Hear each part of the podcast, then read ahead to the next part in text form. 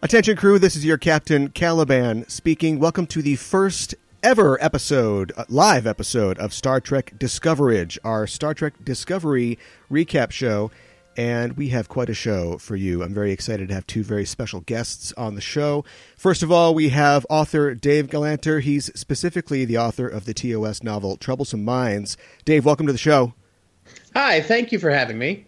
And second but not least, equal in fact, we have Ella, Ella Pearson, who is one half of the hosting team of the Generations Geek podcast. Uh, which is I don't know a, about equal, but I'm just as excited to be here. uh, Generations Geek is a podcast on the Chronic Rift Network. It's a family-friendly celebration of geekdom by a father and daughter duo. Hi, Ella. How you doing? I'm good. Excellent. Well, thanks, guys, so much for joining me. And uh, we're going to talk about Star Trek Discovery, which, of course, the two-part premiere has premiered on uh, CBS All Access, and that's what we're talking about today. Uh, first, Dave, I had a question for you. Sure. Um, I think it's safe to say that Spock and the TOS crew are big parts of your uh, novel Troublesome Minds. Um, what's it like to get a chance to add to the stories of these these uh, storied characters? I mean, is I feel like it would be intimidating. Uh, probably the first time it was intimidating, but now it's just an honor. Um, sure. I, I I love writing for these uh, heroes. I think I feel that they're heroes, and it's in fact one of the things that I uh, could see even in the trailer for Star Trek Discovery is that these people are trying to be heroes. Sure. Um, and so, uh, so yeah, it's uh, obviously it's uh, a uh, not just an honor, but uh, a thrill. Yeah, I mean, there's so many great Trek novels from every time period, and you know the shows don't cover everything, so often details both big and small are added to the backstories of characters like Kirk and Spock and so on, and they become like beta canon. But then their new new shows come out, or the shows catch up to stuff, and oftentimes things get overwritten by the alpha canon of what's on screen. Have you ever had something that you came up with that you thought was really cool or inventive that sadly had to get dropped or superseded by alpha canon? Um, I was actually in the middle of writing a uh, a um, a next generation novel, um, and had to rewrite half of it because oh, uh, Nemesis was coming out and it was dealing with Romulans too. Yeah, and I had to drop a whole subplot, which made book two not as good or as interesting. Um, but you know, I get that it's tie-in media.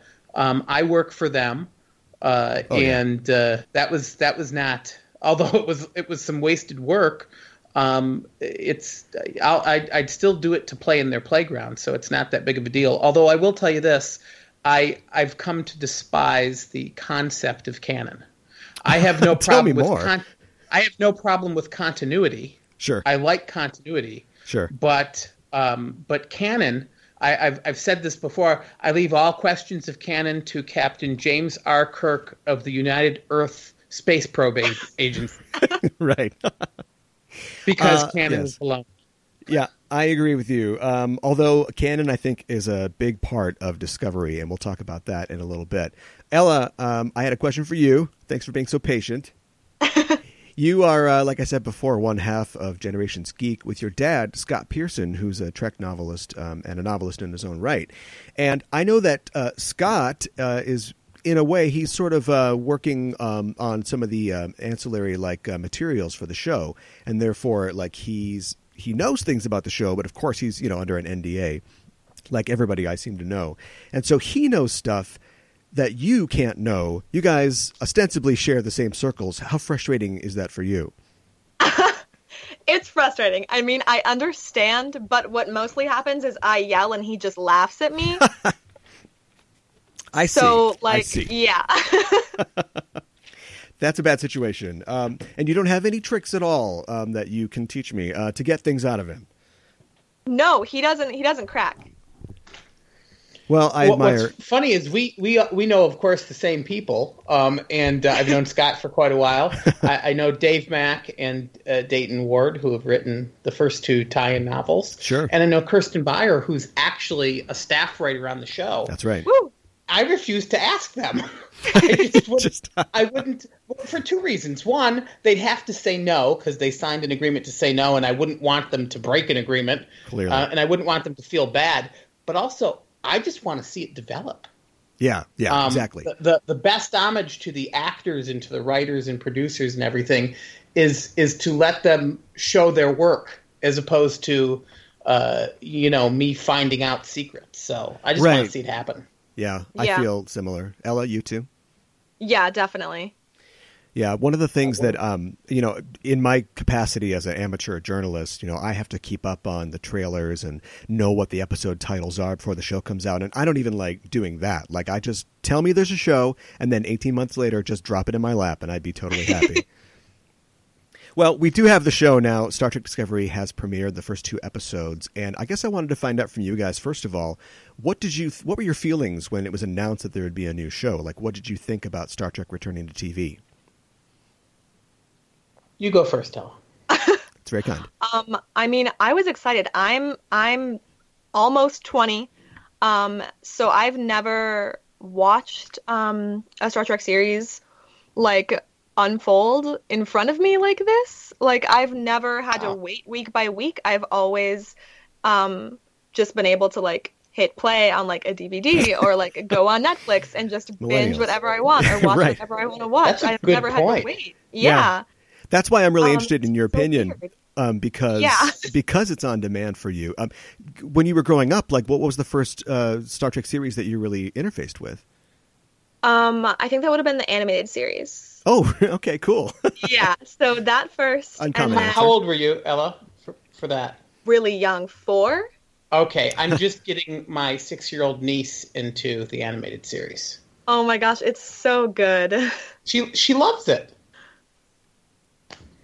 what about you? Uh, what about you, Dave? Um, I'm almost 48. Um, Well, we don't have to give our So- ages. so actually, well, I just because she said she was almost 20. Um, and, and actually, I guess the first series I saw unfold on a week to week basis was Next Generation. Um, Sure. And uh, uh, people were saying, "Boy, if this if this uh, uh, uh, pilot episode, this first episode of Discovery is is not great, then it's you know the show is ruined." Okay, the first episode of Encounter at Farpoint or of Next Generation Encounter at Farpoint was pretty horrible on many levels.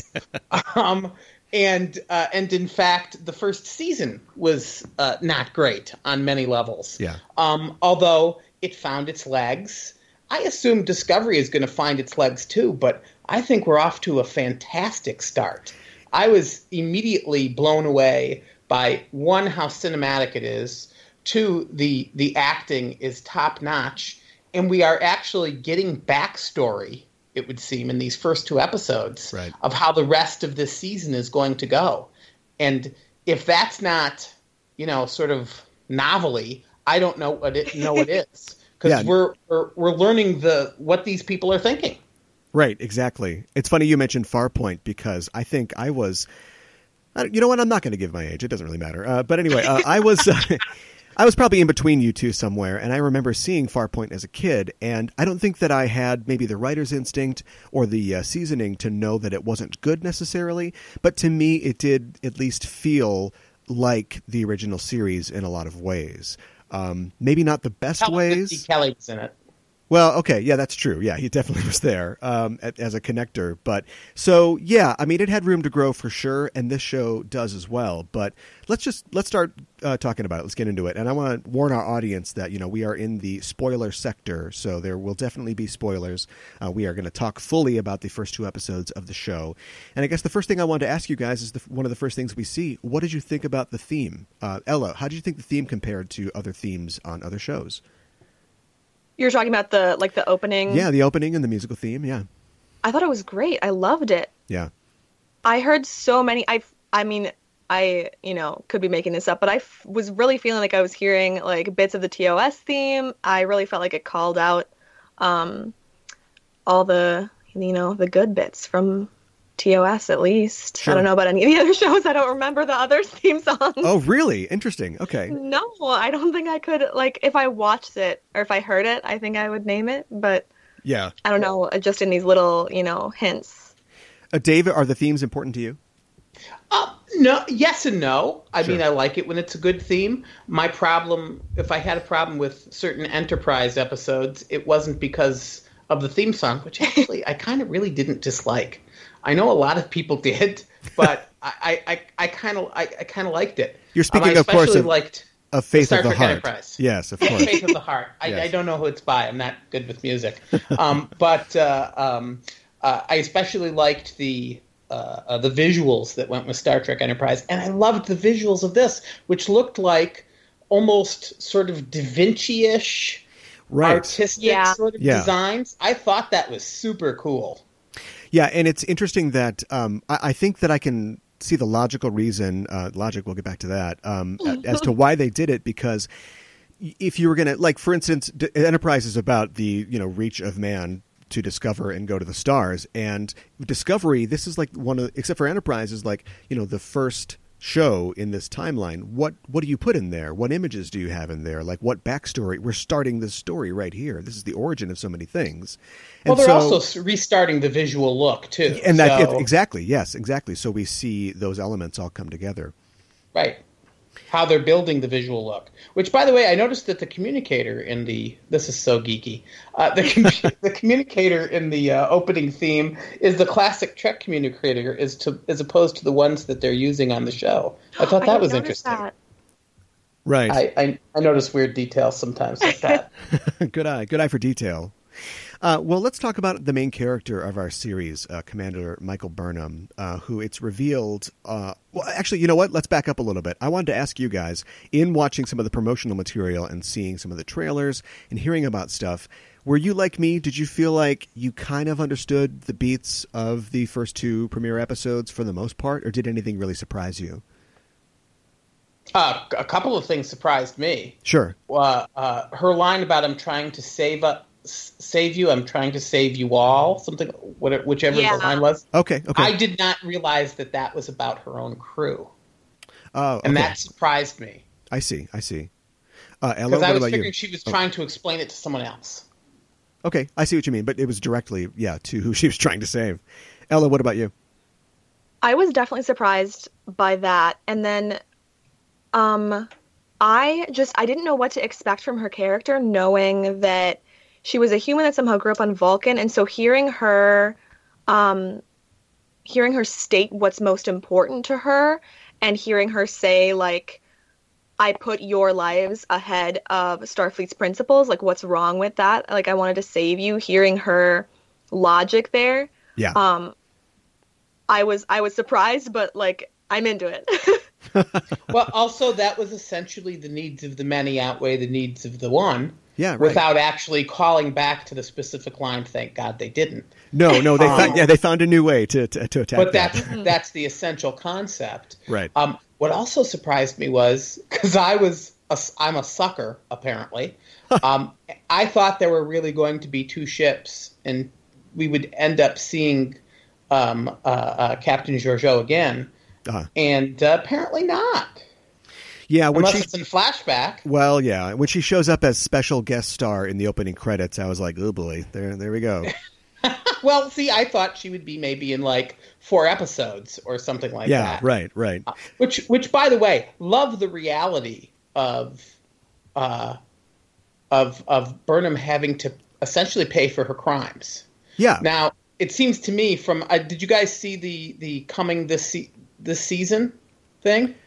Only a, a second of it Okay, um, it seems to me that maybe the captain of the Discovery is building sort of like a Dirty Dozen kind of a team or Yeah. something like that. yeah. I, Uh, that, I mean, that's uh, not exactly, but uh, he needs special people, and Yeah. so he's bringing her on. that's something that really surprised me because I feel like after having seen um, the pilot, uh, uh, both parts, um, that I, I feel like I did get all those story points.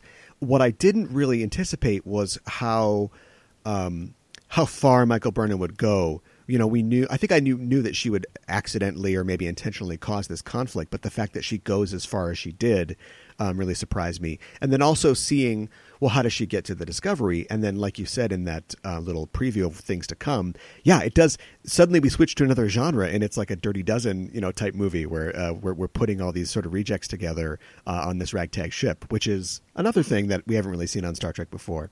Yes and no. I'm pretty sure that on Voyager, Well, Voyager, uh, Janeway pulled um, Paris from sort of some sort of. Oh yeah, not It's a not ship prison, full of but- it's a ship full of Parises. Yeah, they well, see, I don't think all of them are, but I think they're they, they're bringing some uh, sort of specialized, skilled people, um, I guess, to fight this war. I don't know; it's not clear yet, but Right. it should should be interesting. Yeah.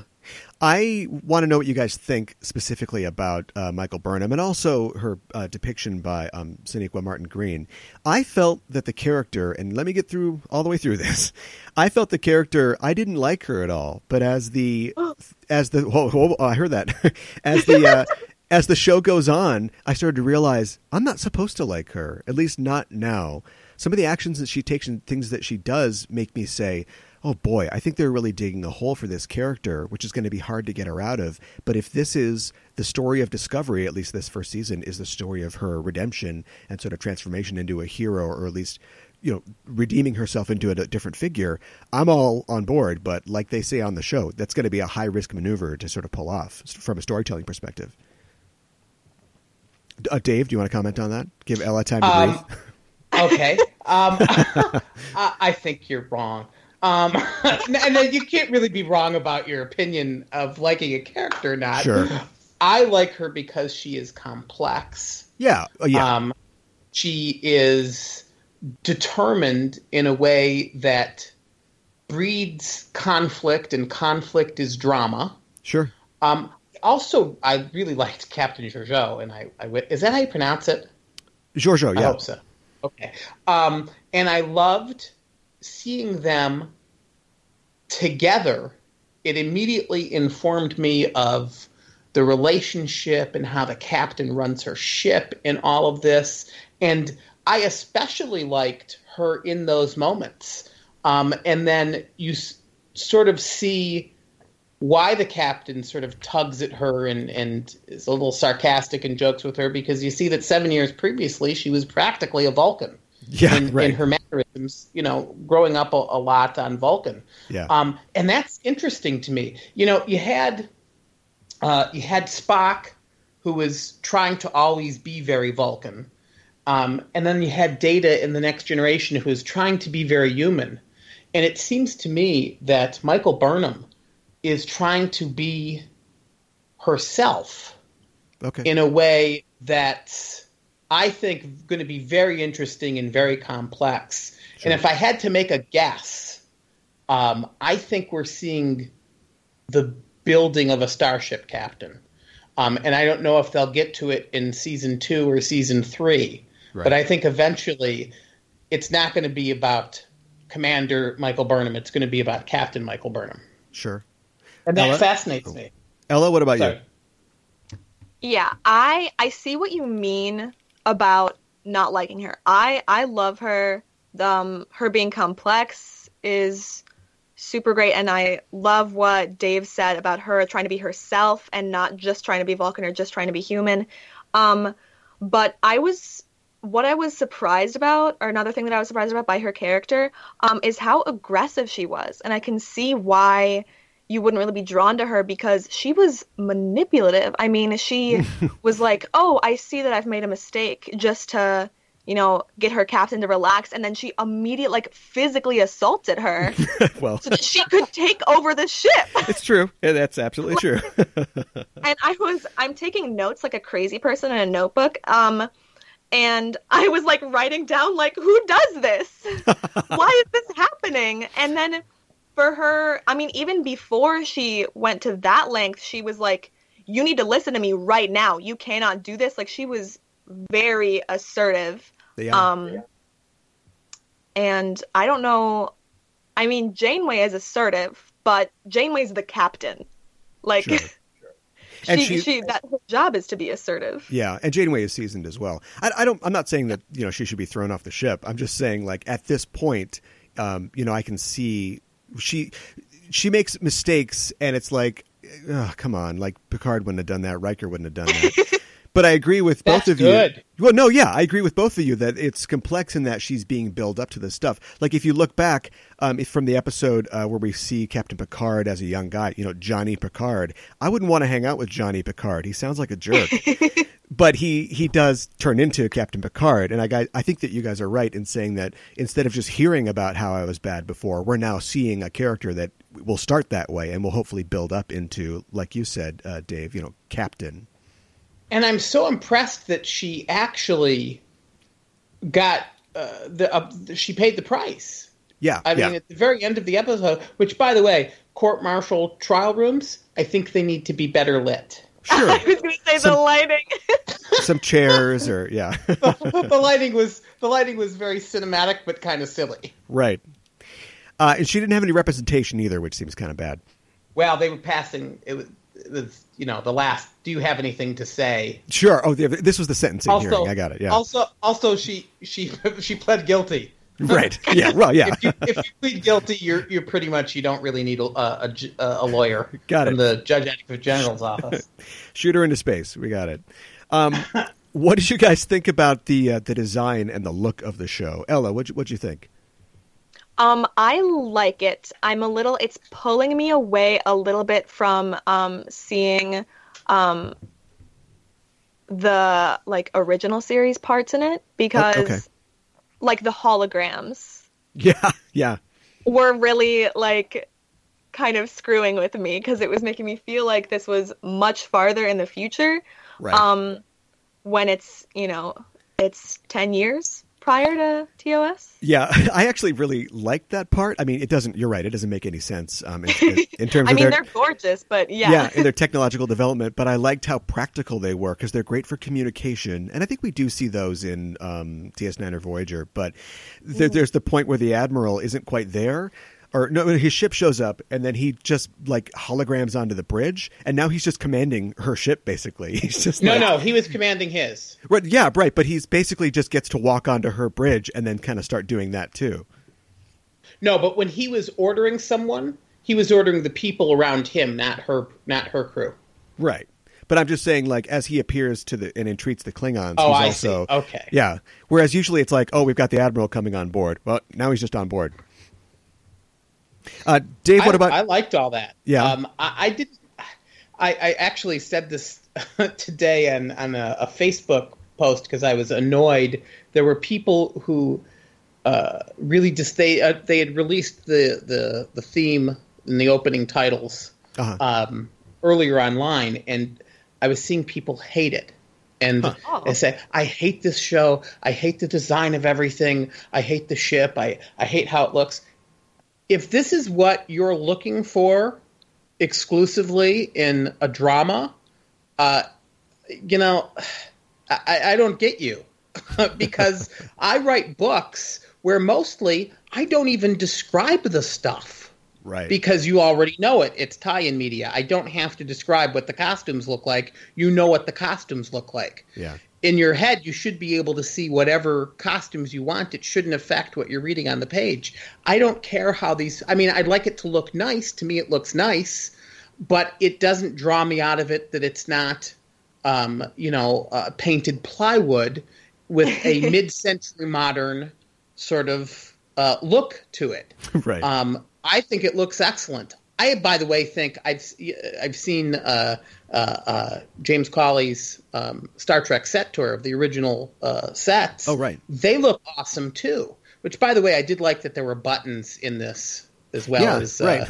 switches, um, and as well as touchscreens. The Yeah. truth is that if they want to to show this to a modern audience and bring in people who aren't Star Trek fans, you can't have it look like it's the 1950s version of the future.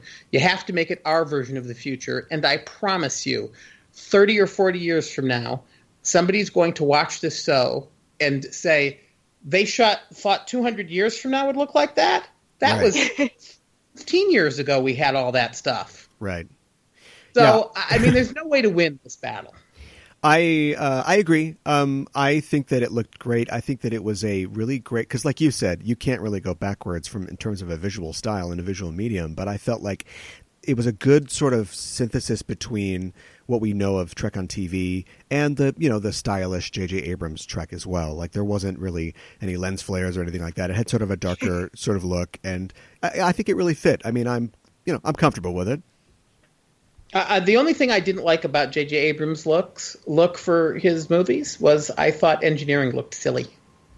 But, oh yeah. Uh, other than that, I didn't really have a problem with his uh, bridge except for constant, uh, you know, laser lens flares and well, things yeah, like that. right? Yeah. Because it's just it would be annoying to people on the bridge if there were LED lights. I know. You know, shining every which way.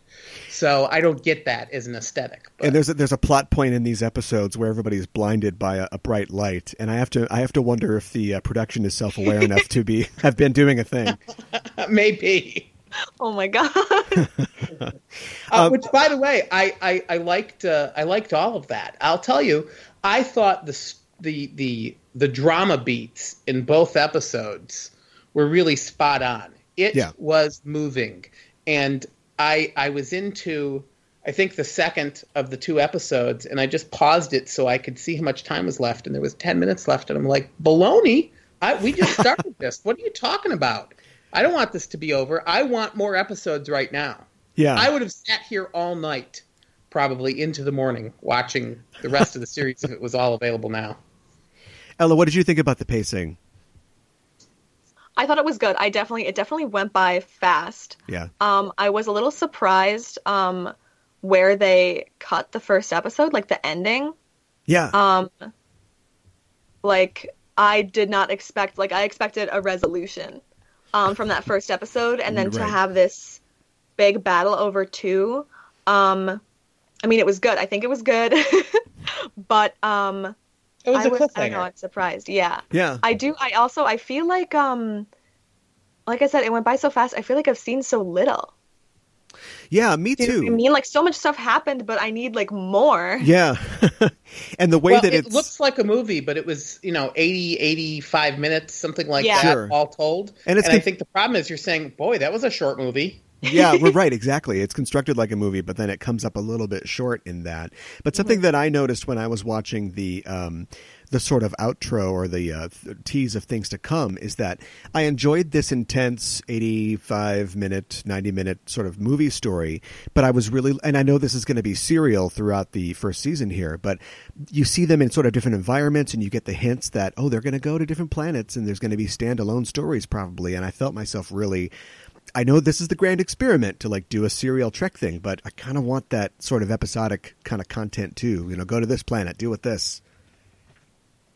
Well, I think you can have chapters in a novel, which is essentially yeah. how they're describing this, that have you know different settings um, and all of that.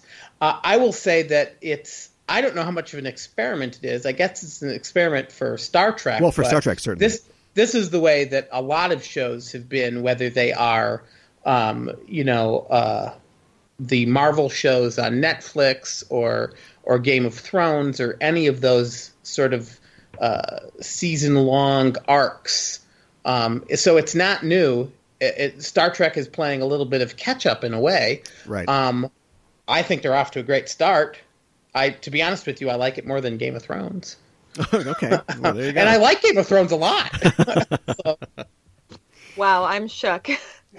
Ella, Game of Thrones versus Star Trek Discovery. I don't. Okay, listen. Game of Thrones is ahead by like a full seven seasons. That's true. Yeah, that's totally true. I don't want to do any comparisons. Uh, six years, or actually more than that, uh, from now, and we're in uh, season seven of a serialized Star Trek Discovery. Who wins? um, I mean, I think I have to say Star Trek. How can I not say Star Trek? You know? Yeah.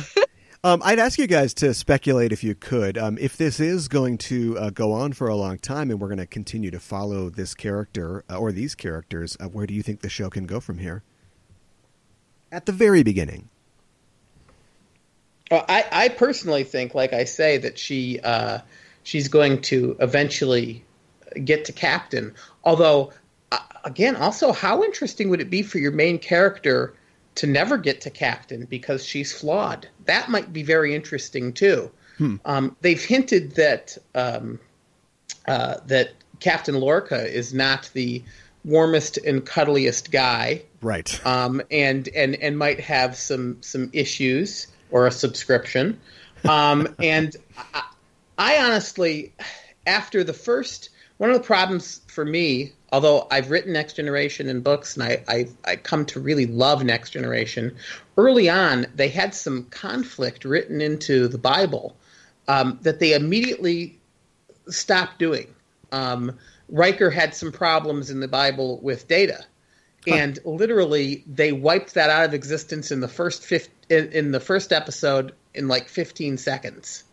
Okay. Um, and then they brought uh, the the doctor who replaced Crusher, blocking on her name. the Pulaski. Uh, Pulaski basically had the same sort of issue for an entire season with Data, but because we already really liked Data, we were not suspicious of him, and we just didn't like that her because she was suspicious of him. right. Yeah. So uh, to to to to bring this character on, and maybe he's kind of a jerk for the whole thing, and we can all see that point of view.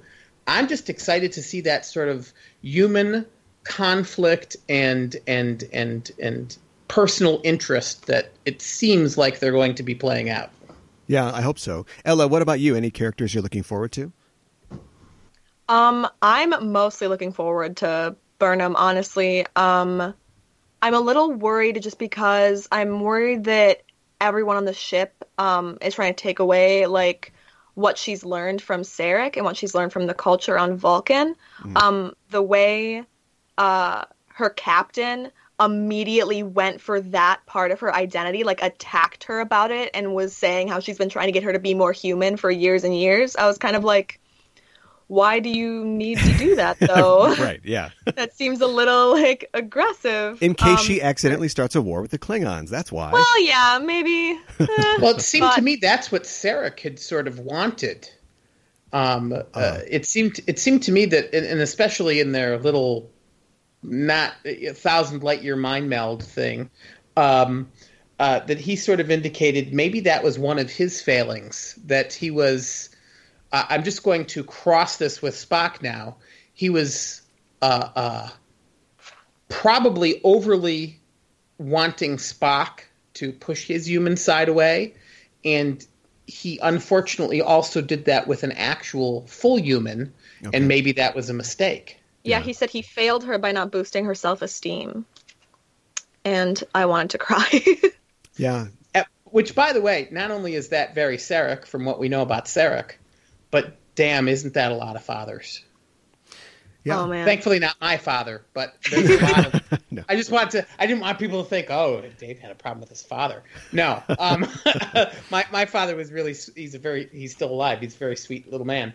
Um, but uh, um, well, people shrink as they get old. He's eighty-seven. Um, the thing is, is that I can see a lot of people wanting to hear that from their father, and he's sort of been her father. Yeah. And it seems like the, her relationship between her father, um, both her surrogate father and her surrogate mother, are a big part of her. Um, the reason that she makes the accents that, that she does. Doesn't this inform Spock's relationship with his father? it does kind of tell you something about Spock. It does. Um, here, you like this actual human better than you like me. Yeah. I mean, then, I wouldn't actually say that, but maybe there's like a tone there, an undertone. It's possible, yeah. And then on the other side of the conflict, um, we have the people we haven't talked about yet, the Klingons. You've got a character that basically is fatherless and is trying to establish something for himself and uh, establish a direction for his people. What do you guys think of the new Klingons, Ella? um I'm confused. Oh, do tell. so the um the ship that they're on is like a it's a religion, it's a cult, it's the empire trying to recover. That's um, these are all good questions, uh, and I'm not I'm not sure the show has answered just yet. Um, but the thrust seems to be that he's trying to you know unite these these 24 houses. Um, and I don't you know I'm I'm not really up on my um, post Enterprise pre uh, TOS you know Klingon um, civics, but Yeah, it me neither. that uh, yeah, but it seems that you know the enterprise or the uh, Empire is sort of scattered, and he's trying to unite it under this banner which he seems to do a pretty good job of at the end of the episode. I, I would have liked a uh, a smooth-headed Klingon among the 24 representatives. when they're showing the seem to be fewer than lineup. Yeah, right, right. Um, although maybe this maybe this informs of something about Klingon politics of the time, where um, the smooth-headed Klingons um, are are sort of uh, not accepted onto the Klingon High Council and things like that because they have this virus. Um, I, again, I don't think that. Uh, that that Discovery is going to break the continuity. In fact, I would assume that it's going to end up being part of it. Um, but yeah, I agree with Ella. I, I'm not sure if it's a religion or a cult or a cult of personality or uh, uh, what exactly it is, other than um, their armor is dead people sar- sarcophagi. right. Yeah. That's how you say it. Um, so that's it's it's all a little weird and sort of mystical, but um, you know, uh, the Klingons were in the original series. You know, twirly mustache. I'm going to tie someone to the train track. Sort of bad guys, um, without much depth. And certainly, Next Generation added more depth, and and and DS9 added more depth as well. Yeah. And uh, it looks like we're getting some real depth too here. So Yeah, the depth is what impressed me, and it was clear that they uh, really thought through the designs. The one sort of complaint that I would have is I was impressed that they spent so much time on the Klingon ship and they were committed to like showing these characters. I wish that maybe and they, had- spoke in Klingon. Yeah, right. Yeah. yeah. Subtitles. They didn't go to English. But I wish maybe they just pulled back a little bit on the makeup because it I think it made it hard. You didn't get a lot of expression and like, you know, the actors were kind of buried under all the makeup. And if they Yeah, I was noticing that too. Yeah, I mean, if they, you know, I, I think it's great that they wanted to put so much drama in their hands. I just wish that I could sort of feel for them a little more because they got these big rubber faces on, which look cool. I noticed they couldn't talk around their teeth. yeah, their Yeah. teeth were huge. Yeah, I know. Al- Although, when the, it's interestingly enough, when they were speaking English because it was the universal translator doing it for them, Right. that problem didn't exist. So I wonder if it's not sort of a, a Klingon accent that we're supposed to hear or something. Oh, I see. That is a great theory. I, I honestly don't know, um, but uh, uh, that's just that's just what popped into my head as I was watching it. I will say this about uh, about the the Klingon uh, garb, I guess it is. Yeah. On the holograms, I couldn't see very closely, but it seems to me that the the stuff that they're wearing on that one ship that we were on um, is very ritualized. Yeah. And so I don't think it's that we're not going to see the Klingon warrior stuff that we're used to, or Yeah. some form of it. Um, but uh, but obviously this ship, well, actually they just they destroyed part of the ship. Um, it's obviously very special, quote unquote. Right. This is their Sunday best. Yes, and also, I mean, you look at look at how anybody in a ritualized sort of religiony way. I, I mean, nobody dresses like the Pope. Right. Uh, there was one guy who was like the I called him the real fancy Klingon. He had that whole gold thing going on. He looked pretty good. Well, Um, wasn't that T'Kuvma? Well, T'Kuvma did, yeah, yeah, yeah, but there was there was one guy that was like a lot of their costumes had like contrast, and there was one guy that was like had white background and like gold things, and he just looked kind of like um, the David Bowie clown character to me a little bit. Still cool and way, fierce.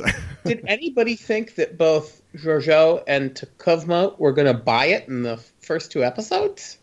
yeah, I know the body count was pretty high in this. I I I did not think that who seems to be your head bad guy and who you think is going to sort of be your head captain good guy Right? would both be gone. Yeah. Well, and right after they were talking about not making him a martyr. Right. Well, Yeah, that's, like good point. you guys, you guys like the fallibility of Michael Burnham, and so here we are. It's like, okay, remember, don't kill him. Blam! Oh crap. But still, it, yeah, um, that was uh, that was surprising, and I guess that's a question that I really want to uh, ask the guests each week. Um, Lieutenant Saru is a Kelpian, and they are designed to sense the approach of death. So, who do you think will be the next person to buy it?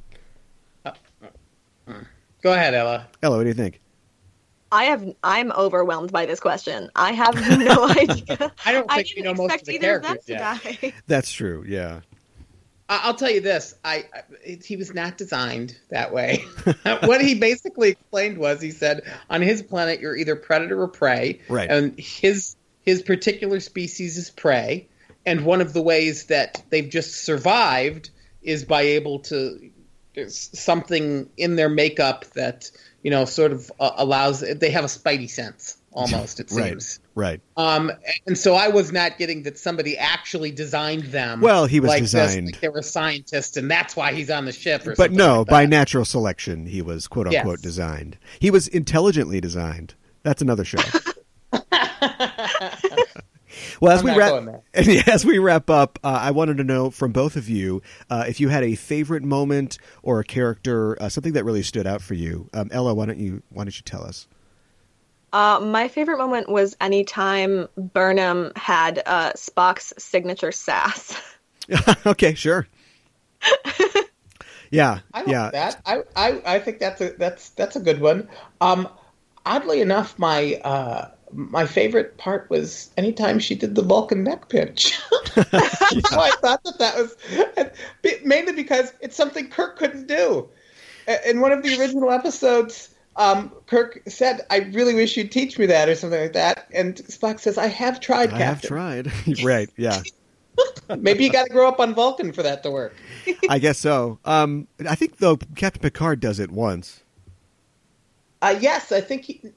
Uh, no, Data does it. Well, Data does it, but I think Captain Picard does it on the Die Hard on a Ship episode. I can't remember the title. But then, of course, you've got the excuse that he does have part of uh, Sarek's Katra, so Oh, okay. Just I like don't Burnham. remember that.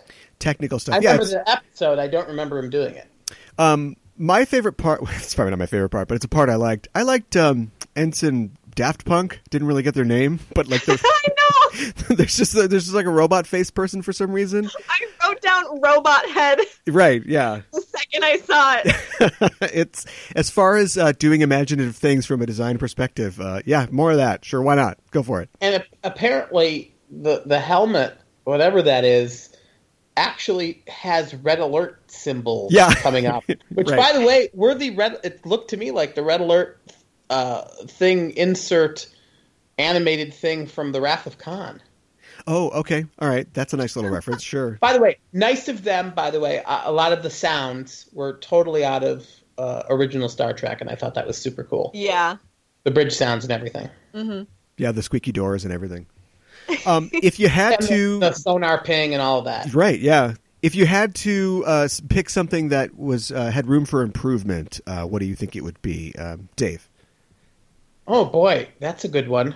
Um, I'd like longer episodes. it's not. It's not on. Uh, I understand budget concerns and everything like that. Yeah. But this is not on broadcast TV, so I feel it can go over. You know, the 42, 43, 44 minute standard. And they said that some of them will go up to like 50 minutes. Give me give me one that's an hour and t- 12 minutes. Right. Yeah. To yeah, run over a little bit. Sure. You know, Game of Thrones does it, Doctor Who does it. I I just I just I need more of this. Sure. Ella, what could they fix out of the starting gate? Um, I'm right there with the longer episodes, but to be honest, I wanted more of Burnham escaping her, um, like escaping the brig. Oh, okay. We know what was left of the brig because we get that one. Sh- she like convinces the computer, um, which that eth- ethics stuff with the computer was hilarious. But she and finally very convinces the Kirk, computer. by the way, to- to convince a computer. It's very Kirk. Yeah. Yes. she talks the computer Um, into it. and she shoots into space, and then ten minutes later, she has the reunion with um her crew. But I wanted to see her like, you know, like getting the wind knocked out of her, hitting the other side of the ship, and like. Sure. It was That's just good. it was something crazy that was over in just like two seconds. Yeah, I think that if I had to compliment the show, I think that it would be that it- you know, just like showing the Vulcan neck pinch without anybody really explaining what that was, it trusts its audience. It knows that Yeah. It knows who's watching this. Sure, there's new people, but there's old people, and we've seen a character fly through the air and hit a wall, or, or you know, go through vacuum like that. So it's like you know what's mm-hmm. happening here. The real thing that we're seeing in that scene is we're seeing her apply her Vulcan logic, you know, to to solve this problem and talk to the computer.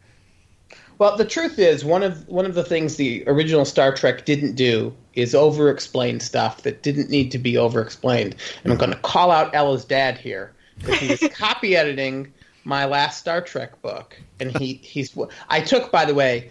Uh, 99% of his notes because he's awesome and he was fun to work with. But there was one where he said, Do you want to explain this a little more? And I, I, I chatted to him online and I said, no, I don't. I would if it were Next Generation, but for the original series, it just doesn't need to be explained that much. Okay. And he said, oh, okay. well, I'm, so I don't want them over explaining. Yeah, and it looks like they're they're taking that uh, that idea in the new series here. Well, uh, I wanted to thank you guys for joining us, and I wanted to thank the listeners for joining us. I want to remind the listeners that they can tune in next week at 8.30 Central for our coverage of the next episode. And I didn't even say the titles. If, if uh, people don't know, they should. They watch the uh, episodes. But, of course, it was The Vulcan Hello and The Battle of the Binary Stars. And next week we'll be covering Context is for Kings, the third episode of Star Trek Discovery. In the meantime, you can tweet at us at, at EISTPod. And when you do, use the hashtag Discoverage uh, if you want to give us your thoughts about the show, and if you want to ask any questions for us to cover next time on the show. Um, Dave and Ella, I want to thank you so much for joining me. Thanks for having us. Yeah, thank you. It was fun. Uh, and that's it for us. Uh, this is your Calib- Captain Caliban signing off and saying, live long and prosper.